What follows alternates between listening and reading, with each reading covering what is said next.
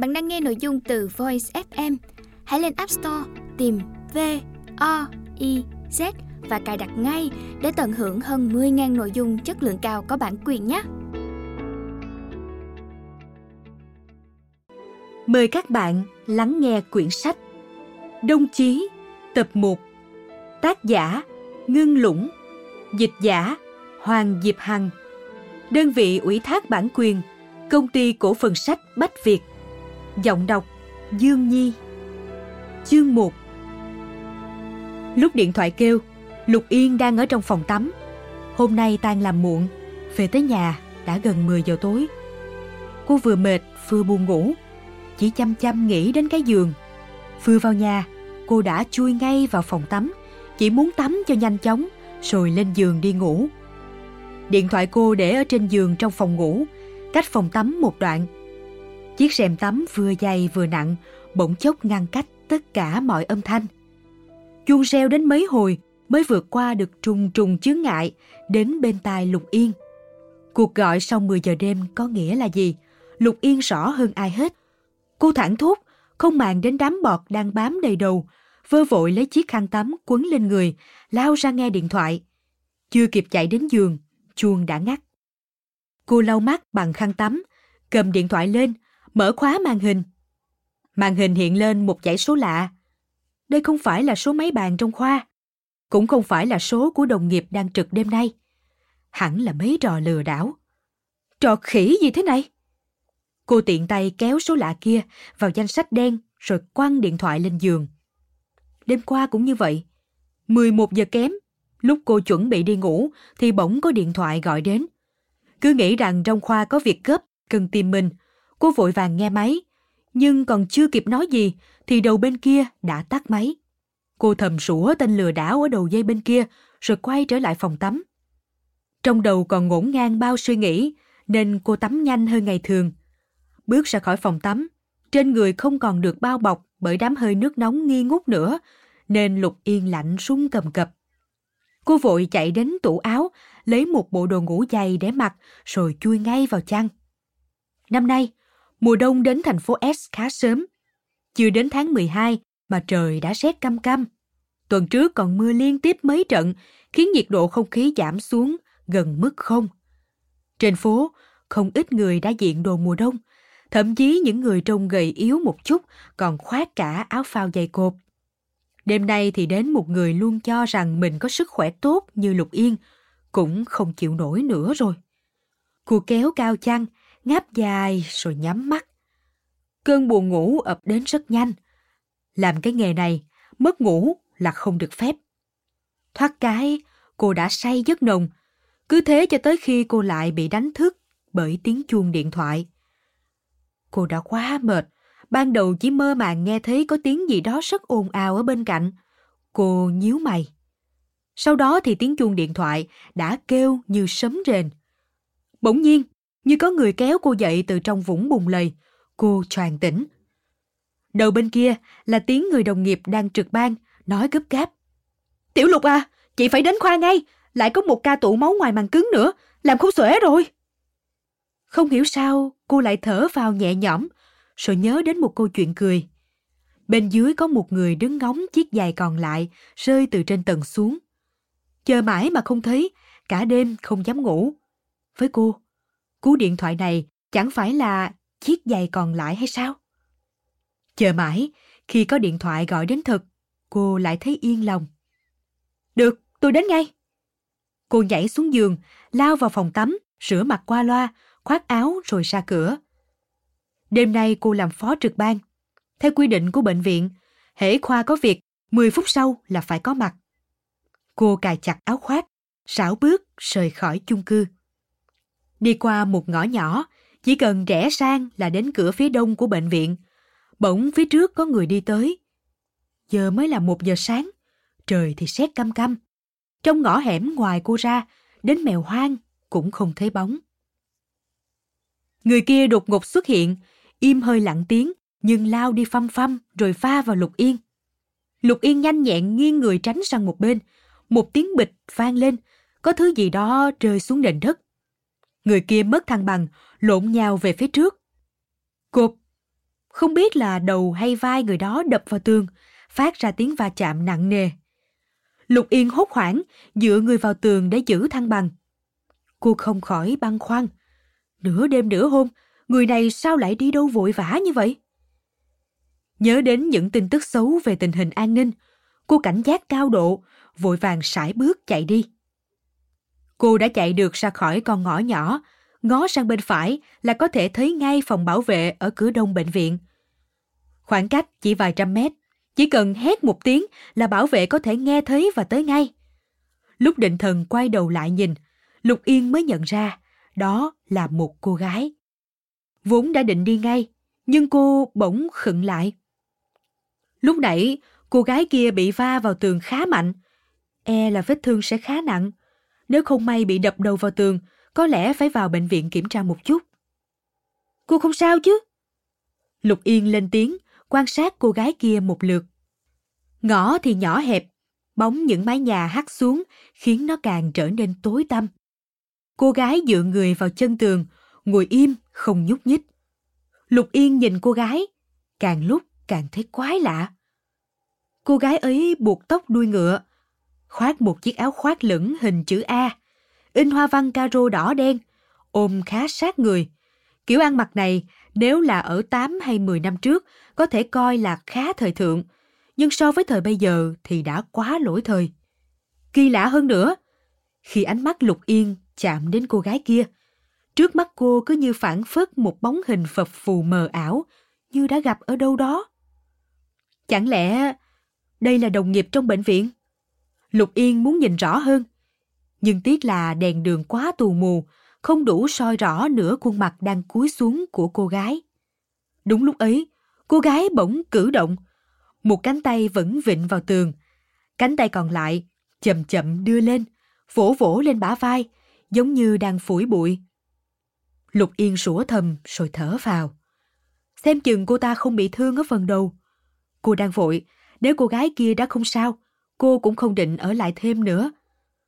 Lúc Lục Yên đang định đi, cô gái kia bỗng chậm chậm, lắc đầu như đang kiểm tra vết thương ở cổ. Lúc lắc đầu, chiếc kẹp tóc trên đầu cô gái được ánh đèn khúc xạ lại, hình bóng ấy bỗng trở nên rõ nét khác thường. Máu trong lồng ngực Lục Yên như trào lên. Tim cô đập thình thịch vừa nhanh vừa mạnh, tưởng như có thể nhảy ra khỏi lồng ngực bất cứ lúc nào. Đó là một cái kẹp tóc bươm bướm bằng thủy tinh, trông rất thô kệch, cũng rất quê mùa, đã biến mất trên thị trường từ lâu lắm rồi. Nhưng đột nhiên, mấy năm về trước, nó lại được bán đầy rẫy trên phố. Cô còn nhớ rõ, hai cánh bướm ấy nhẹ nhàng mở ra như thế nào. Những viên đá thủy tinh được gắn dày đặc trên hai cánh ấy ra sao. Khi cài nó lên tóc, chỉ cần ánh sáng rọi vào, cánh bướm sẽ phát ra ánh sáng lấp lánh. Năm 17 tuổi, cô đã mua ba chiếc cặp tóc như thế. Một chiếc cô giữ để dùng, hai chiếc còn lại cô tặng cho hai người bạn thân nhất của mình. Vì nể tình bạn thân thiết bao năm, một trong hai cô gái ấy từng đeo nó hàng ngày. Gió đêm táp vào mặt, khí lạnh như dao cứa.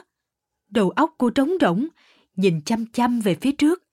Cứ như có thứ gì đó đang ùn ùn dâng lên trong bóng đêm mịt mùng, bao vây lấy cô, khiến cô không lối thoát.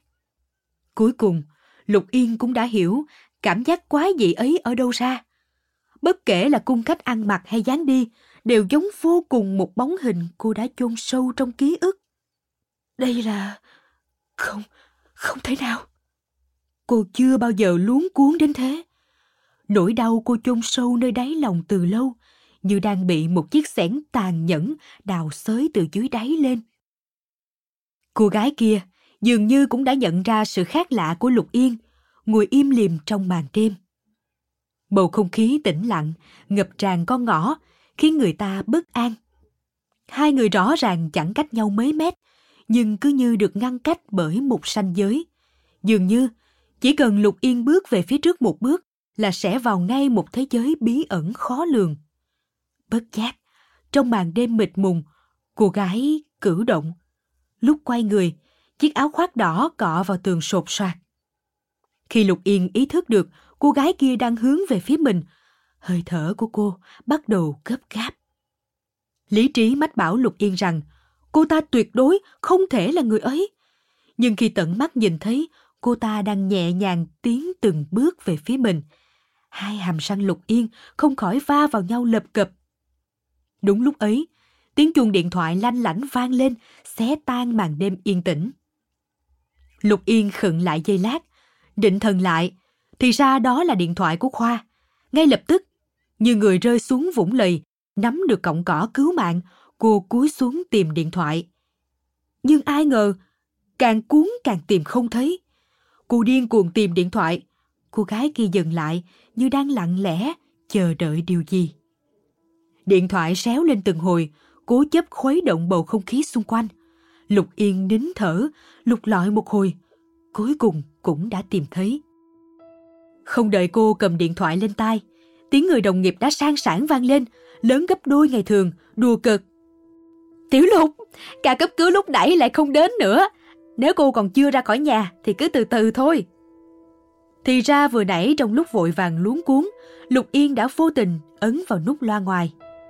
Lúc nãy, tim cô đập loạn lên, nhưng giờ đây chợt dịu xuống, trấn tĩnh một cách kỳ lạ. Giọng nói của người đồng nghiệp quen thuộc mà chân thực làm sao, khác biệt hẳn với thế giới trong con ngõ nhỏ. Cô bỗng sực tỉnh, bình tĩnh tắt loa ngoài, đổi sang chế độ nghe tai nghe. Không sao, tôi ở dưới này rồi, sẽ tới ngay thôi.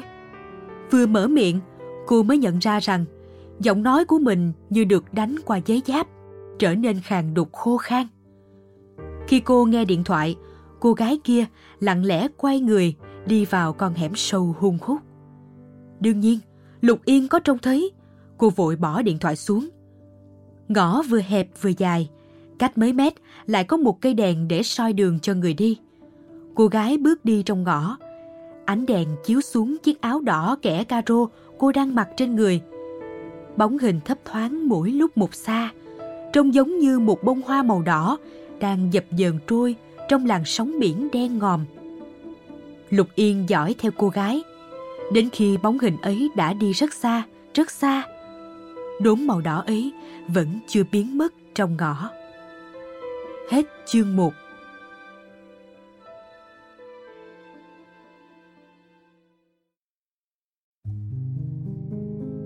Bạn đang nghe sách nói tại Voice. Chương 2 5 phút sau, Lục Yên đã có mặt ở khoa. Hành lang chỉ có một bóng đèn, ánh sáng tù mù. Cô cúi đầu thay giày, lấy thẻ khóa phòng thay đồ ra, mở cửa bước vào. Thay xong áo mũ, cô bước đi theo dãy hành lang rộng vào bên trong. Nơi nào cũng vắng ngắt, chỉ có hai phòng phẫu thuật cuối hành lang sáng đèn. Cô nhấn lên công tắc của cánh cửa cảm ứng, cửa phòng giải phẫu số 5 bật mở. Hai bác sĩ ngoại khoa đang khâu vết thương, điều dưỡng lưu động và điều dưỡng tiếp dụng cụ đang lẩm nhẩm đếm. Nghe thấy tiếng Lục Yên đi vào, mọi người ngẩng đầu lên, thấy cô, họ gật đầu chào. Nhìn đống máy móc, cô có thể kết luận rằng xem ra vừa có ca cấp cứu tắc ruột. Cô bước gần đến anh đồng nghiệp Hoàng Vĩ. Đến rồi à? Cuộc phẫu thuật đã gần kết thúc. Để giúp bệnh nhân tỉnh lại, Hoàng Vĩ đang giúp bệnh nhân rửa phổi. Trông thấy Lục Yên, anh còn chưa kịp nói thêm điều gì, đã giật thoát mình. Sao sắc mặt em trông khó coi thế kia? Lục Yên cười gượng. Không sao đâu, em đi đường vội quá ấy mà. Hoàng Vĩ nhìn Lục Yên chăm chăm, ánh mắt chứa đầy sự quan tâm. Anh là sư huynh sư muội với Lục Yên. Ngoài việc cùng là sinh viên y khoa hệ 8 năm của thành phố S, hai người còn có chung thầy giáo hướng dẫn là Vu Bác, chủ nhiệm khoa. Do sắp nghỉ hưu, sau Lục Yên, thầy Vu Bác không còn nhận thêm sinh viên hệ 8 năm nào nữa. Tính ra, Lục Yên là sư muội nhỏ nhất của anh. Chính vì thế, trong công việc, Hoàng Vĩ không ít lần âm thầm quan tâm chăm sóc Lục Yên. Đêm nay, nếu không vì trở tay không kịp, anh sẽ không gấp gáp gọi điện thoại cho cô như thế. Không sao thật chứ? Không sao thật mà. Lục Yên mỉm cười, rồi lãng sang chuyện khác.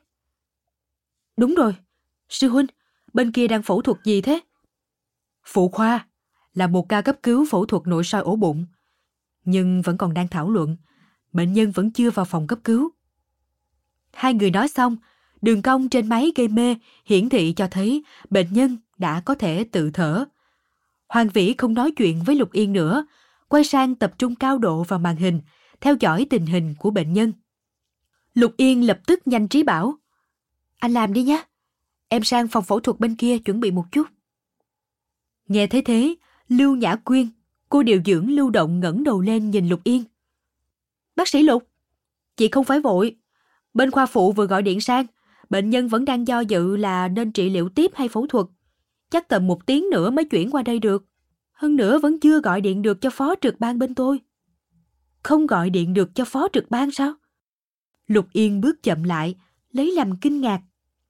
Cho dù là bác sĩ hay điều dưỡng, chỉ cần ngày hôm đó làm phó trực ban, yêu cầu bắt buộc là phải mở điện thoại cả ngày. Nếu không liên hệ được, xong việc nhất định sẽ bị truy cứu trách nhiệm. Từ lúc cô đi làm đến nay, chưa bao giờ nghe thấy có trường hợp điện thoại của phó trực ban không gọi được. Thấy vẻ mặt Lưu Nhã Quyên khá lúng túng, nên cô không hỏi nhiều, chỉ gật đầu. Vậy tôi qua phòng nghỉ uống hấp nước đã. Cuộc phẫu thuật vừa kết thúc. Một anh chàng trợ lý điều dưỡng, chừng ngoài 20 tuổi bước vào, vừa đi vừa nói. Chị Lưu à, điện thoại của cô Uông vẫn không gọi được. Gọi mấy bàn ở nhà cũng không ai nghe. Vẫn không gọi được sao? Lưu Nhã Quyên dứt khoát. Vậy gọi cho phó trực ban thứ hai đi. Lục Yên châu mày. Phòng phẫu thuật chỉ có một người điều dưỡng họ Uông, tên là Uông Thiến Thiến. Phóc người nhỏ nhắn, mặt mũi thanh tú, tính cách hướng nội nên thường ngày rất ít nói. Trong ấn tượng của cô, Uông Thiến Thiến khá nhát gan, làm việc cực kỳ cẩn thận, không giống một kẻ lơ là vô trách nhiệm cho lắm. Lát sau, cậu trợ lý điều dưỡng quay lại. Chị Lưu à, em gọi điện cho chị Châu rồi, chị ấy nói sẽ đến ngay. Lưu Nhã Quyên thở vào nhẹ nhõm. Thế là tốt rồi. Nhưng rồi cô lại lầu bầu trách móc. Tiểu Uông này, đêm nay làm sao thế nhỉ? Sau buổi giao ban sớm dài lê thê, từng lỗ chân lông trên người Lục Yên đều như muốn thốt lên một từ. Mệt. Đêm qua, sau ca cấp cứu nội soi ổ bụng kia, còn có thêm mấy ca cấp cứu nữa. Cô cùng Hoàng Vĩ và một bác sĩ tiến tu, mỗi người phụ trách một phòng phẫu thuật, cả đêm không hề chợp mắt. Khoa có quy định, những người bị triệu tập gấp đi làm lúc nửa đêm như cô sẽ được nghỉ bù vào ngày hôm sau. Thế là sau khi thay đồ, cô chào đồng nghiệp rồi về nhà. Qua cửa đông, vẫn theo con đường thường đi, cô phải rẽ vào con ngõ nhỏ. Đến đầu ngõ, bước chân cô bất giác, chậm lại.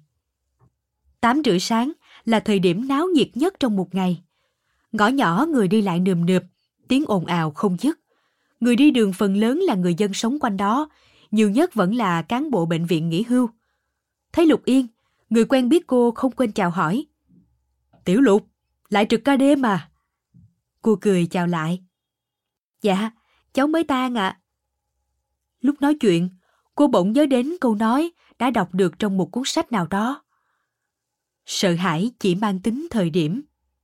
Có những thứ ta cảm thấy cực kỳ sợ hãi ở một thời điểm nào đó. Nhưng dưới trời đất rộng lớn sáng sủa này, có lẽ chẳng có gì là đáng sợ cả.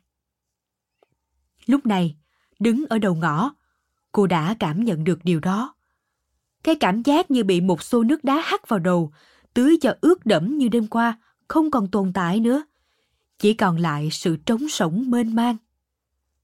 thực ra, cô hiểu rõ. Kể cả cô gái đêm qua, giống người đó từ quần áo kẹp tóc đến dáng vẻ bước đi chăng nữa thì sao chứ? Rốt cuộc, cũng chỉ là trùng hợp thôi mà. Dù sau năm đó, chính cô đã cùng với bác gái đến bệnh viện nhận thi thể người ấy cơ mà.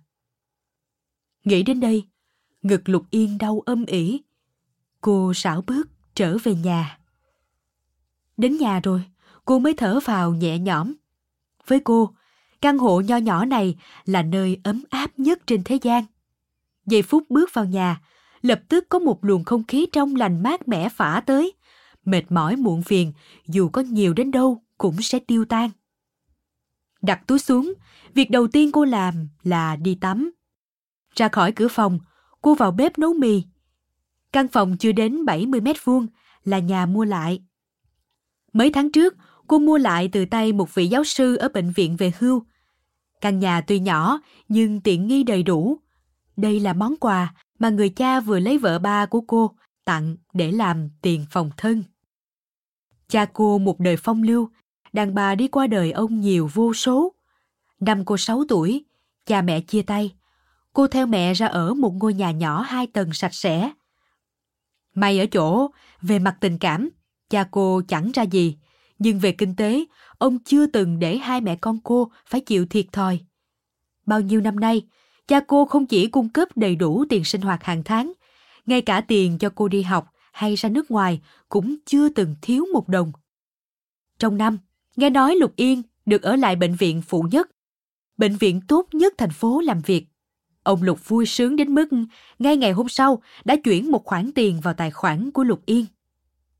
Lúc ấy, Lục Yên tuổi trẻ phơi phới, chí khí ngất trời, thấy trước mắt đường đời rộng mở, luôn cho rằng chỉ cần bản thân mình nỗ lực, cố gắng là có thể chăm sóc được cho mẹ một đời ấm no, nên không hề muốn nhận món quà này. Đang nghĩ cách từ chối khéo, thì mẹ cô ngăn lại. Nhận đi. Mẹ cô lườm, nói bằng giọng mệt mỏi. Con cũng mang họ lục của ông ấy. Sao lại không nhận số tiền này chứ? Lục Yên nhìn mẹ, không rõ từ khi nào. Khuôn mặt thanh tú xinh đẹp khi trẻ của mẹ cô đã có vài nếp nhăn. Mỹ nhân ở tuổi xế chiều luôn khiến người ta cảm thấy chua xót. Huống chi, mỹ nhân này lại là mẹ cô. Cô cũng biết rằng, cách đây không lâu, cha cô vừa mới mua một biệt thự ở trung tâm thành phố để chuẩn bị cưới vợ ba. Tính ra, chút tiền phòng thân này để an ủi mẹ con cô cũng không đáng là bao. Trong câu nói của mẹ cô, không chỉ có oán hận, trách cứ, mà còn có dự tính cho tương lai. Cuối cùng, cô cũng vượt qua rào cản tâm lý, vui lòng nhận lấy, còn cười ha ha, gọi điện cảm ơn cha. Mẹ cô chưa nghỉ hưu nên vẫn tiếp tục sống ở phía đông thành phố. Còn cô, để tiện đi làm, cô sửa sang căn hộ này qua loa rồi dọn về đây. Ăn xong no nê, cô tắt điện thoại, ngã người xuống giường. Lúc lên giường, dáng nằm của cô trông chẳng khác nào con cuốn con. Cô mệt mỏi xả rời, mệt đến mức ngón chân cũng không muốn động đậy. Cô thèm thuồng một giấc ngủ hơn bao giờ hết. Cô ngủ một mạch đến chập tối, vẫn cảm thấy ngủ chưa no mắt. Sau khi tỉnh dậy, cô mở điện thoại, lập tức rào rào vô số tin nhắn gửi tới, cứ tin tin không ngừng. Tim cô giật thót, chẳng lẽ bệnh viện có việc gấp gọi? Đọc xong hết hộp thư, cô mới thở vào nhẹ nhõm. Trừ hai số lạ, còn lại đều là cuộc gọi của Đường Khiết. Đường Khiết là cô bạn rất thân từ thời cấp 3 của cô. Ồ, cô nàng này chẳng phải đang đi du lịch ở Sri Lanka hay sao? Về từ bao giờ thế nhỉ? Cô vừa gọi vừa ngờ ngợ. Đúng lúc ấy, điện thoại lại kêu tinh lên một tiếng, một tin nhắn WeChat hiện lên. Người đẹp, đang bận gì thế? Tối nay họp lớp có đến không? Các bạn đến đủ cả rồi, thiếu mỗi cậu thôi đấy. Lục Yên nhìn lại tin nhắn. Hình đại diện của người chat đến là một cô gái trẻ trung xinh đẹp, tên là Đinh Tịnh. Cô vội đặt cốc nước xuống. Lạ thật, chẳng phải là mình đã cho người này vào danh sách đen từ lâu rồi mà. Sao vẫn còn có trong danh sách liên hệ nhỉ? Chương 2